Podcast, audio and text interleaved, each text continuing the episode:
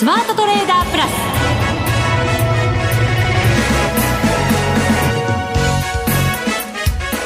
国のリスナーの皆さんこんにちは大里清ですこの時間はザ・スマートトレーダープラスをお届けしていきます。え今日は内田正美さんがお休みということで、私、大里清が代わりに進行をお手伝いさせていただきます。はい、えでは、この方をご紹介いたしましょう。国際テクニカルアナリスト、福永博之さんです。よろしくお願いいたします。はい、よろしくお願いします。さあ、福永さん、いろいろ話題があるんですけれども、はい、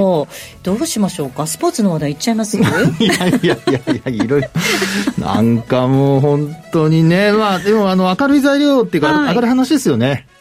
ね、本当にあの、まあ、昨日のアメリカ株は大幅安になったので、そうなんです。ちょっとね、あの、投資をしている人と、それからあと、スポーツ見てる人ではだいぶなんか雰囲気がね。そう、今日一日のね、あの、雰囲気が違うんじゃないかなという感じはしますけど、はい。WBC で歓喜に沸いて、喜んで、はい、えー、イエレンさんの発言で朝起きてびっくり、みたいな感じですかね。ね、本当そうですよね。まあ、イエレン議長、あ財務長官のあの発言を、前日までは、うん、ね、あのー、交換してたのに、はい、なんか180度というか全 く発言の内容が変わっちゃいましたね。はい、何があったのか。ね、何があったんですかね。どういう状況なんか、大沢さんメール送りました？イエレンさんに？いや、でも FOMC がこう、無事に通過した感があったじゃないですか。はい、あまりこう、サプライズがなく、まあ、まあね、想定されたように、はい。だから私もその結果を見て、あ、よかったと思って寝たんです。ああ、そこまで起きてたんですか？はい、その時ちょうどたまたま起きてて、あ、そのそれまで起きてたというか、はい、正確に言うと目が覚めちゃうんです最近の中に。ちょうど目が覚めたら。聞きたくありません そんな話は聞きたくない。ちょうど目が覚めたら、はい、その FOMC の結果が出た時だったのでで、マーケット見てああなんかあのいいいい感じで動いてるなと思って、ね、そのまま寝て朝起きたらびっくりって感じだった本当ね。あでも本当あの大沢さんと同じように、はい、あの過ごされたというか、まあ、朝起きてびっくりされた方多いんじゃないですかね。うんまあ私も実はその一人ですけど。いい夢見てましたか？いやいや朝起きてね、うん、まあ本当にあの、まあ明るいあの一日になるのかなと思っていたところ、はいうん、まあ少し本当マーケットはどうなんでしょうね。まああの前回もあの FOMC の利上げね、私はやらない方がいいんじゃないかっていう話をしてたんですけど、はいええ、まああと、後ほどちょっと詳しくお話しますが、うんはい、あのターミナルレートもね、考えるとあともう一回利上げありそうですし、大丈夫かなという感じはしますが、はい、ではこの後たっぷりとお話を伺っていきたいと思います、はい、それでは番組を進めていきましょう。この番組を盛り上げていただくのはリスナーの皆様です。プラスになるトレーダーになるために必要なテクニック心構えなどを今日も身につけましょう。どうぞ最後まで番組にお付き合いください。この番組はマネックス証券の提供でお送りします。スマートトレーダー計画よーいドンさあ、では株式市場からお話伺っていこうと思います。ニューヨーク市場は揃って、はい、大幅下落。そうですね。えー、日本の市場はまあ、0.17%日経平均は下落で終えました。はい、まあ、アメリカ株は昨日、あの、3指数揃って1.6%以上下落してますからね。はいで、その流れで東京市場も、あの、まあ、あ寄り付きのところでは200円以上の値下がりで、で、まあ、あの、寄り付いてすぐに290円安っていう300円安に近づく場面あったんですけど、まあ、そこからは、結果的にはこう、買い戻されて、えー、先ほど本当小幅安で終えたという感じですよね。はい。ただ、やはり東京市場で、やっぱり今日、あの、上値が重たかった要因としては、やっぱり円高に触れてますから。そうですね。ね、後ほど為替のお話もさせていただきますけども、はい、まあやっぱりちょっとですね、あの3月もあと残り、えっ、ー、と1週間切っちゃったんあ、まだ1週間ありますね。来週、あの、週末までありますもんね。31日が確か金曜日ですから、えー、それ考えますと、本当1週間ちょっとなんですけど、期末になりますと、やっぱり、あの、まあ、日本企業、輸出関連企業と言われているところは、期末のやっぱり想定為替レートっていうのが気になるところになってまいりまして、で、二つ、あの、想定為替レートっていう時には考えないといけなくて、一つは、あの、まあ、今ですと、走ってる期にはなるんですけど、年度ベースですと、まあ、今期ですね。で、あと、カレンダーベースですと、まあ、あの、昨年というような形にはなっちゃうんですが、まあ、結果的にその、まあ、3月末の段階で、今走っている機能ですね、3月期決算企業の、えー、想定為替レートからすると、この130円前後っていうのが、ひょっとするとマイナスに働くかもしれないっていうところですよね。はいで、あの、基本、まあ、数円の、あの、円高であれば、まあ、ほとんどの企業が大体吸収できるような、そういう水準だとは思うんですけど、前回の第三四半期の時に出た、あの、まあ、想定為替レートで、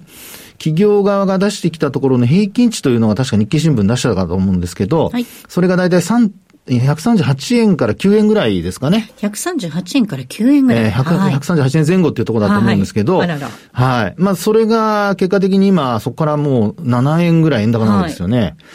ですから、少しですね、やっぱり円高で、えー、まあ、前期の業績がどうなのかっていうね、実績がどうなのかっていうところはちょっと気になるところと、それがまず一つですね。はい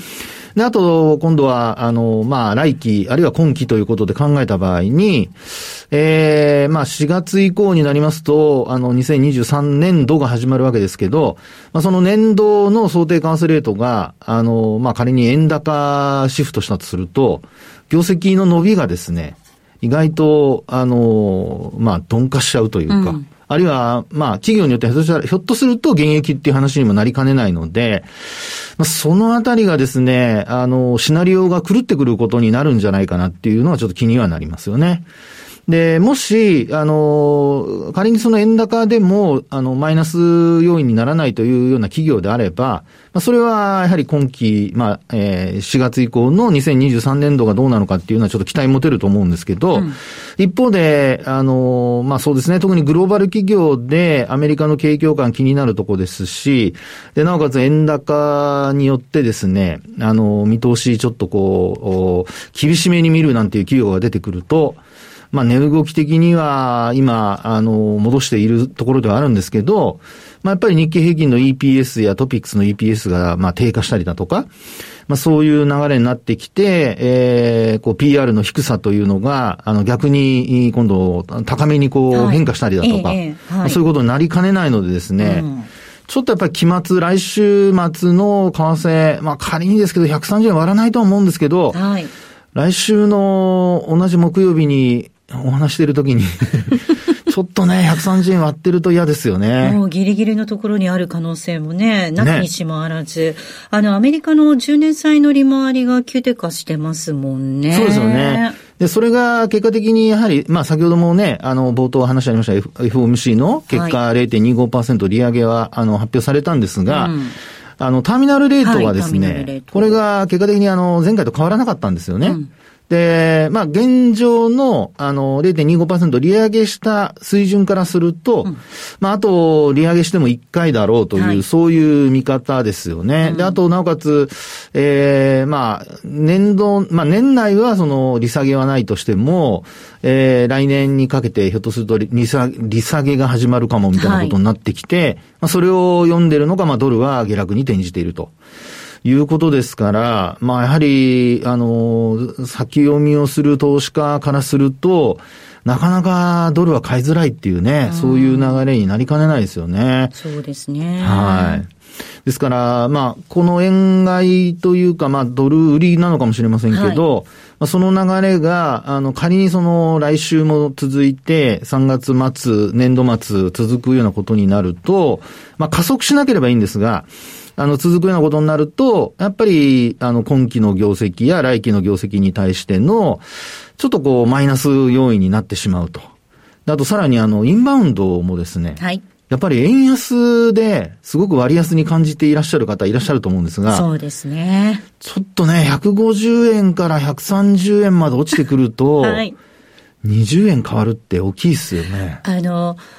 短期で短い期間で変動するので、はい、そこがちょっとね、えー、びっくりしますよね。そうですよね。ずっとさ、130円ぐらいだったらなんとなくね、はい、あまあ安いな日本っていう感じなのに、えー、150円を一度経験しちゃうと、そうそうはい、130円っていうのがちょっとね、あ、高いなってなっちゃいますもんね。ですよね。まああの、まあ、ね、この番組をやってるのは都内ですから、私もまあ都内をね、あの、移動したりしてますから、はい、一応その外国人の方が増えてるのはもう間違いないんですよね。はい、多いです。多いですよね。うん、で、あとは、その、まあ今桜の季節ですし、そうですね。ね、あの、花見される外国の方、外国人の方も多く来てらっしゃるようですから、うん、まあそういう意味でも、あの、非常にいい傾向だとは思うんですけど、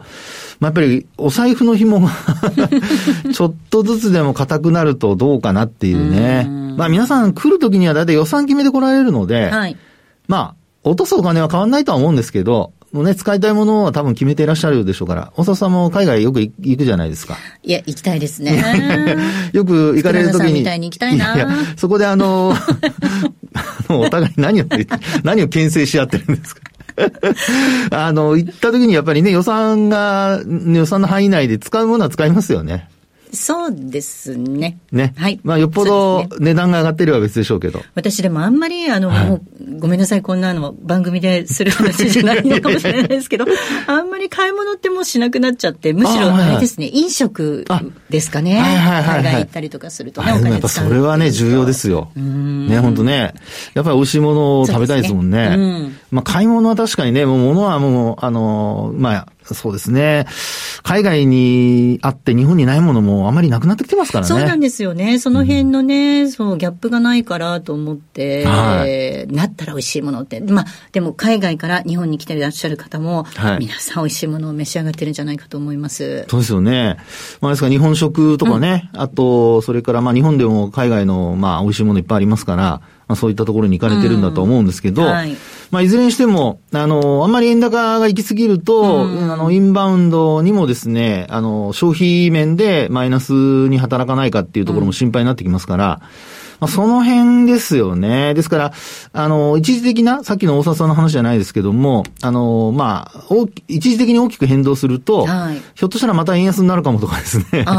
思う人が出てくるかもしれないので、はい、まあ、その辺のね、あの、国内に来られる方の消費意欲が、あの、落ちないかどうかっていうのはちょっと、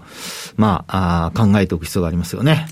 まあでもあの、えっと、チャートなんかを見てみると、はい、アメリカの市場に比べると、やっぱり日本の市場は底堅いというか、はい、そのあたり感じるんですが。ああ、まあまあそうですね。あの、確かに、えー、日本株のですね、えー、例えば2万7千円割り込むと、うん、まあ買い物が入ってきたりだとか、はい、それからあと、まあそうですね、えー、今日も、あの、円高にはなってますけども、うん、輸出関連株が下げてるとは言ってもですね、あるいは上値が重たいとは言っても、まあどこどこ下げるっていうような状況じゃありませんから、まあ、その辺からするとですね、値動き的には、あの、大きくこう変化を起こすような状況ではないんですよね。うん、で、まあその辺もですね、やっぱりあの、まあ日本株のいいところといえばいいところで、はい、で、あの、特にあの日経平均で見ますと、あの今、サポートになっている水準っていうのが、はい、えー、っと、まあ移動平均線で見ると75日線とか200日線なんですよね。うんうん。はいで、この水準を、あの、先週、まあ3月16日に一旦下回る場面ありましたけども、うん、まあ、そこからまた戻ってきて、はい、で、えー、っと、20日の日ですかね、月曜日大きく下げましたが、また、あの、昨日、今日と、うん、その75日線上回った状態で維持しているということなので、まあ、やっぱりこの水準っていうのが、あの、2万7000、えー、っと、500円手前のとこですかね。このあたりの水準というのが、一つ今のところはまあサポートとして機能しているっていうところじゃないかなと。で、あともう一つ、あの、面白いというか、あれなんですけど、はい、あの、まあ、えっと、日経平均とトピックスっていうのは水準的にはまあ同じような水準なんですが、あの、日経500っていつもこの番組でお話しするんですけど、はい、日経500がですね、一応あの、昨日は実は25日線も上回ってですね、あの、移動平均線全部、まあ私が見てるのは4本なんですけど、はい、5日25、75、200、うん、これ全部昨日上回ったんですよね。で、今日もですね、はい、あの、25日線、まあ下回ってはいるんですけど、接近して終えていると。いうことなので、これあの20、えっと、日経500っていうのは、まあ基本的にあの、えー、先物だとかの影響を受けにくい、うん、えー、まあ、影響を受けてはいるもののですよ、採用銘柄、あの、被ってるものがありますからね、ダブってるものがありますので、ゼロではないんですけど、まあ、先物の影響を受けにくいというふうに考えると、やっぱりそれなりに現物株が買われている部分があるんじゃないかなというところですよね。ですから日経500が、あの、今お話しした75日線あたりでやっぱり踏みとどまっているので、で、なおかつ、あの、反発力が日経平均やトピックスよりも、まあ、若干いいと。いうことですから、まあ、このあたりが、あのまあそうですね、明日、それから、えー、っと、月末ですよね。はい。で、来週あたりはちょうど、あのまあ、あ権利落ちというところに入ってきますから。そうですね、3月末。はい、ね。はい。で、だいたい配当落ち分っていうのが、うん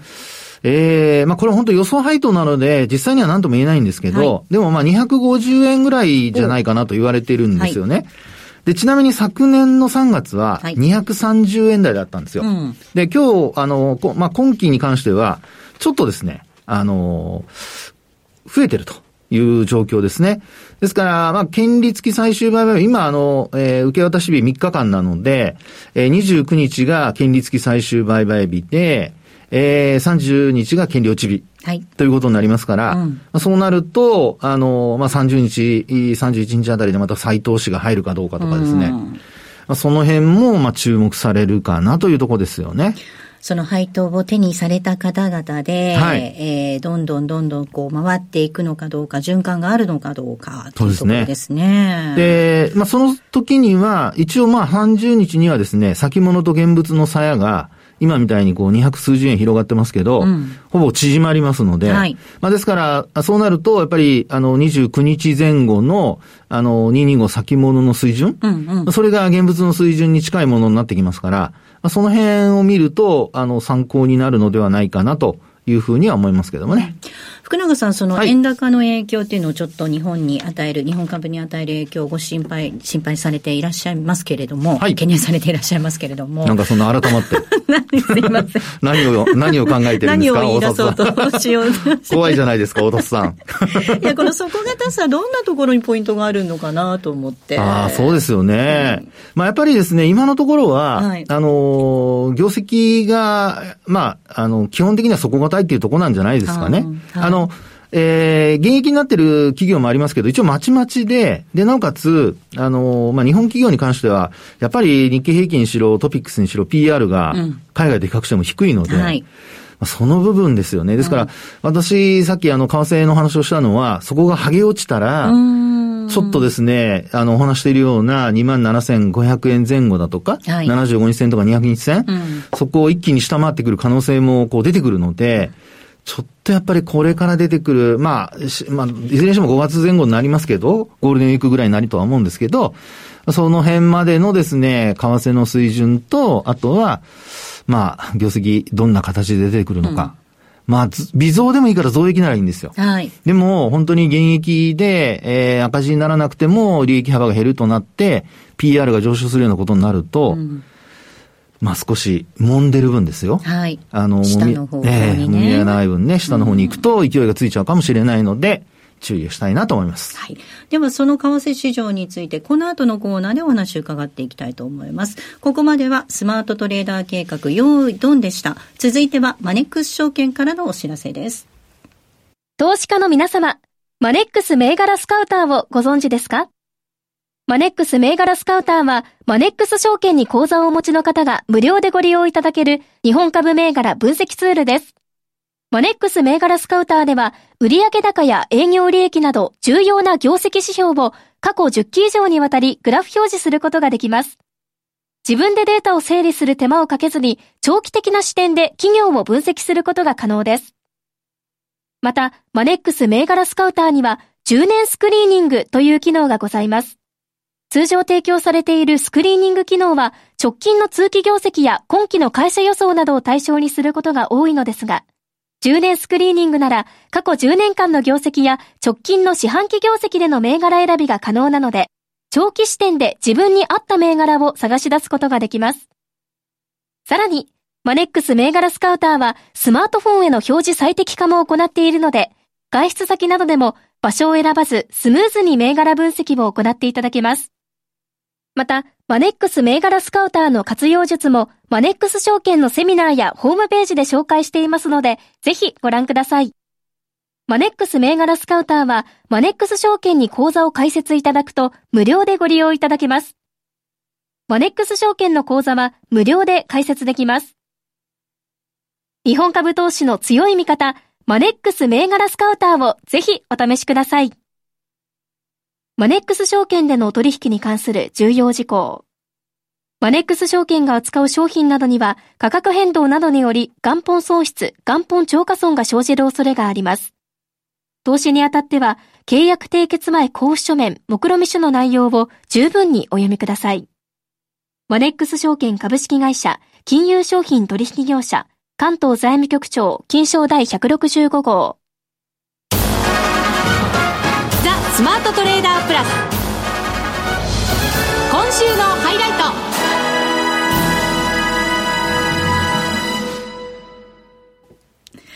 さあでは、為替相場です。ドル円なんですが、この時間、130円の80銭台での推移です。えー、円高が進む形となっております。まあ、ドル安なのかというお話もありましたが。そうですね。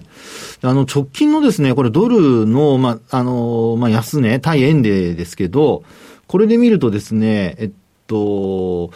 まあ、今日除いてなんですが、3月の20日にですね、130円の53銭つけてたんですよね。それが今日は130円の41銭ぐらいまで落ちてきているので、うんはいこれやっぱり一応ですね、3月に入ってからの安値更新なんですよ。はいうん、で、あの、そこからさらに遡って見ていくと、あの、2月の10、10日ですね。はい。まあ、このあたりで129円の、まあ私が見ているところですと79銭だとか、は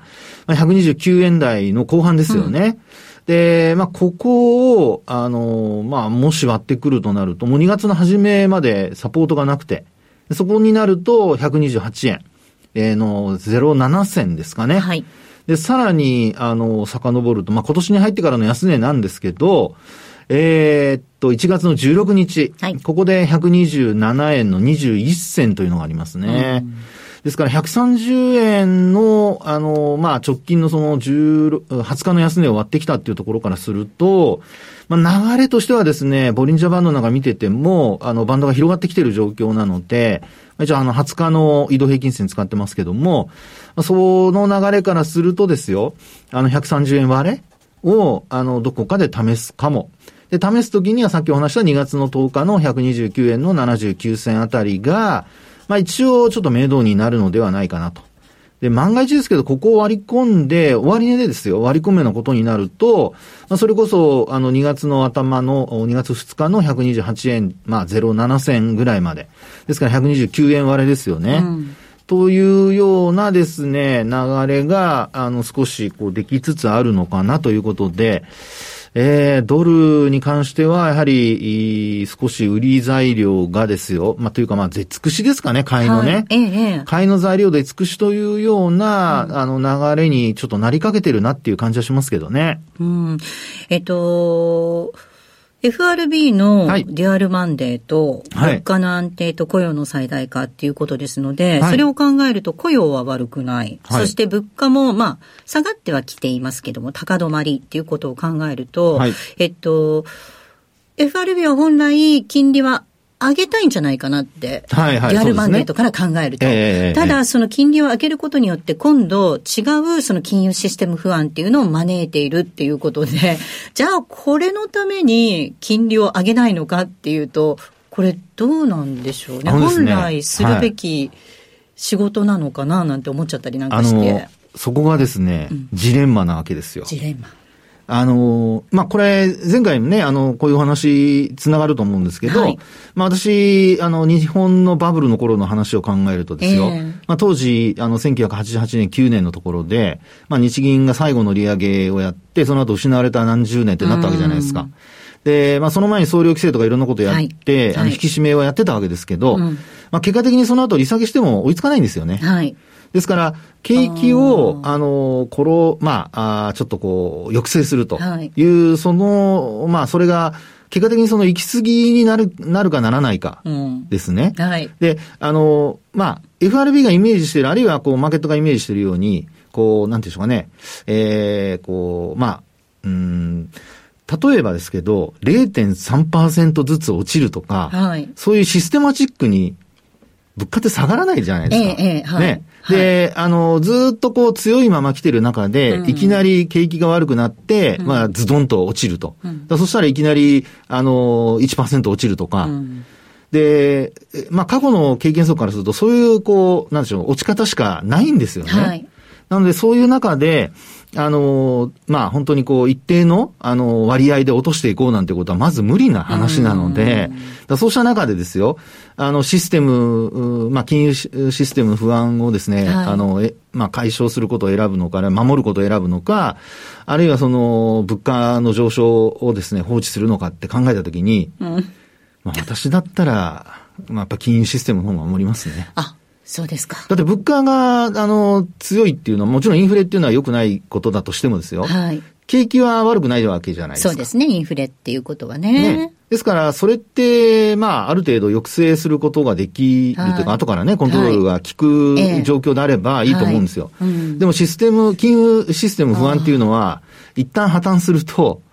もう本当いろんなところに波及しますからね。雪崩を起こしたようにっていう感じですもんね。そうですよね。ですので、まあ、それこそ先ほどのね、あの、一定の割合で落ちる、その、状況でではなくなって、い。きなりい1%落ちるとか、まあそういう状況になりかねなくて、そうなったらもう利下げしても、おそらく間に合わないので、後から利下げしても間に合わない。まあ追いかけてもまず無理でしょうね。不安が起きた場合は。で、バーナーキさんの時にはそういうですね、はい。日本の、あの、まあ、失敗をですね、うん。反面教師にっていう話があったわけですよ。はい。でもなんかパウエルさんのですね、今のこのやり方だとか、あるいはデータ次第っていうのを見てると、んなんかその辺考慮されてないというか忘れられてるんじゃないかなっていう気がするっていうか、まあ私だけですけど、見えちゃうんですよね。はい。まあですから、あの、為替に関しても、そうした、あの、まあ、デュアルマンデートのうち、まあ雇用、それからあと、まあ物価の安定、まあそういったことを考えて、もし仮に利上げするのであれば、まあ金融システムの不安だとかそっちの方がですね、顕在化してくる。まあ今もうすでにしてるわけですけど、はいまあ加速しちゃう可能性が出てくるので。で、また、あの、内容が良くないじゃないですか。はい債券で損してるんですよ。そうなんですよね。金利の上昇で。はい。私、債券の含み損っていうのはちょっとびっくりしましたけどね、銀行が。あ、銀行が？えええその、えっと、SVB 銀行、SVB が持ってたその長長期の。シリコンバレーバンクの、はいまあ、超単価債券で、はいあの、まあ、18そうですね。億ドルでしたかね、損出したとか。金利がね、上昇してるから、価格が下がってっていう話でしたもんね。そうですよね。ですからそういうことをですね、あの、まあ、あー今私が一庶民が言ってますけど、いやいやいやいやいやいや でも経験則からすると、そういうことを考えられるので、はい。まあ、ちょっとですね、利上げは、あー抑え気味にしていただいて、で、えーインフレは、まあ、あるところで、まあ、ちょっと我慢するっていうのが重要かなと思いますけどね。なかなか舵取り本当に難しいところに来てるのかなと思います。まあ今回0.25%っていうことだったんですが、はいまあ先ほどお話があったように、あと1回あるとすると、また0.25%ねっていう感じなんですかね。となるとやっぱりね、ドルに関しては利上げ打ち止めで、ちょっとやっぱり下降トレンド続くかもっていうところでしょうね。なかなかね、そうですね、おっしゃったように材料がね、出尽くしたっていう感じ。今度逆に日本でなんか材料が出てくると、また動く可能性もある。まあそうですね。すね新しいね、日銀総裁、うん上田新総裁でね、どうなるか。そこもちょっと注目かもしれませんね。はい。えーあっという間にお時間です。今日ここまでのお相手は、福永博之と、大里清でした。それでは皆さん、また来週